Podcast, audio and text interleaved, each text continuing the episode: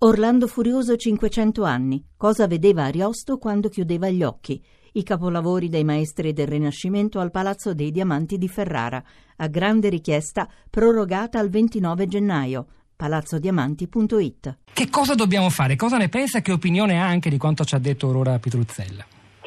Ma innanzitutto secondo me dovremmo cercare di capire qual è l'ambito della discussione, perché purtroppo per quanto riguarda la circolazione delle informazioni, internet è una cosa, intesa come rete globale, Facebook è un'altra cosa, intesa come piattaforma privata e l'informazione in generale, a tutto tondo, è una terza cosa.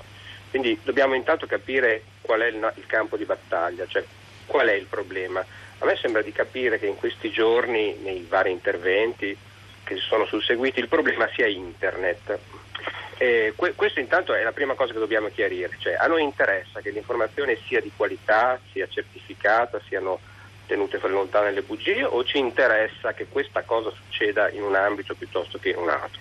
Io credo che sia vero che eh, in rete ci siano dire, delle possibilità di adulterazione superiori rispetto a quelle che abbiamo avuto in passato, però quando il Presidente parlava poco fa mi veniva in mente, adesso non farò nomi, ma uno o anche più di uno dei nostri principali rappresentanti politici dire straordinarie fake news in prima serata in televisione.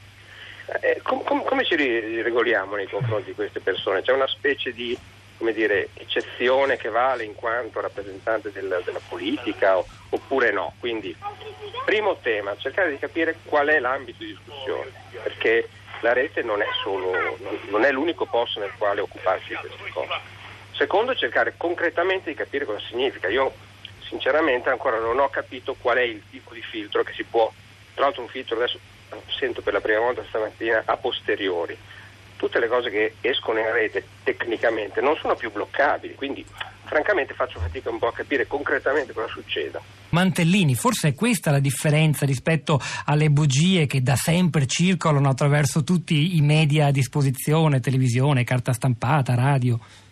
No, io credo che questo sia un dato reale, ma che riguarda la nostra vita in generale, eh, nel senso che noi tendiamo poi ad essere, abbiamo questa specie di, di, desiderio di conferma che in rete è stato convertito in un algoritmo di tipo economico, per cui la cosa è stata scritta a livello di codice per farci eh, comprare dei prodotti, in realtà vale anche per cose ben più pesanti e importanti come le informazioni e, e le opinioni. Io vorrei aggiungere una cosa, io trovo mh, mm, estremamente interessante quello che ha detto Urbinati poco fa, credo mh, mm, mi ci riconosco perfettamente, proprio per tornare alla, alla parte diciamo, concreta della nostra discussione. Sì. Ehm, credo anch'io che non ci sia bisogno di organismi terzi che eh, come dire, controllino mm, in maniera per quanto illuminata le informazioni che noi raggiungiamo in rete. Credo che eh, si debba lo stesso però immaginare qualcosa di, di, di di fattivo e di concreto da, da cominciare a fare. Ehm, e quindi eh, per carità non voglio spostare il, dire, l'idea altrove, però a me sembra molto evidente che il tema principale che è un po' stato toccato un po' da tutti in questa discussione è quello dell'educazione digitale dei cittadini mm. e quindi la, della loro possibilità e capacità di distinguere autonomamente le informazioni che sono clamorosamente vere da quelle che mh, mm, sono clamorosamente false. E quindi ehm, c'è tutto un percorso di questo tipo che è stato ignorato.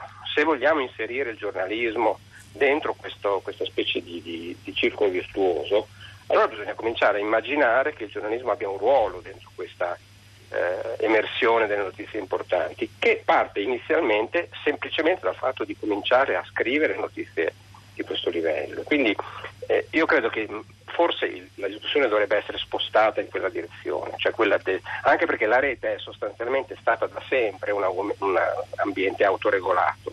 Tutte le volte che questa discussione è vecchia come il mondo, io ricordo vent'anni fa, che si discu- forse anche meno, 15, che si discuteva di mettere un bollino sui siti web che davano informazioni corrette.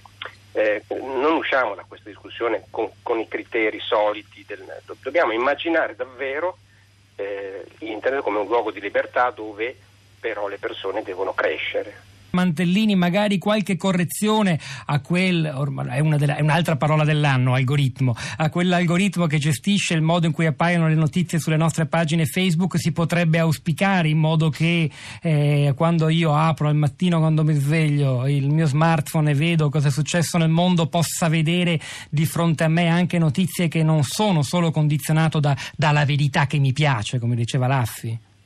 No, io credo che non sia possibile per una banalissima ragione che l'algoritmo è un algoritmo privato di un soggetto privato che ha degli interessi che non coincidono con quelli della, della collettività e del bene comune. Quello che possiamo fare è eh, uscire dall'oligopolio di Facebook, questo sì, cioè cercare di convincere le persone che quello non è il luogo deputato alla all'analisi complessiva dell'ambiente informativo, ma che la rete è una cosa ben più ampia e complessa.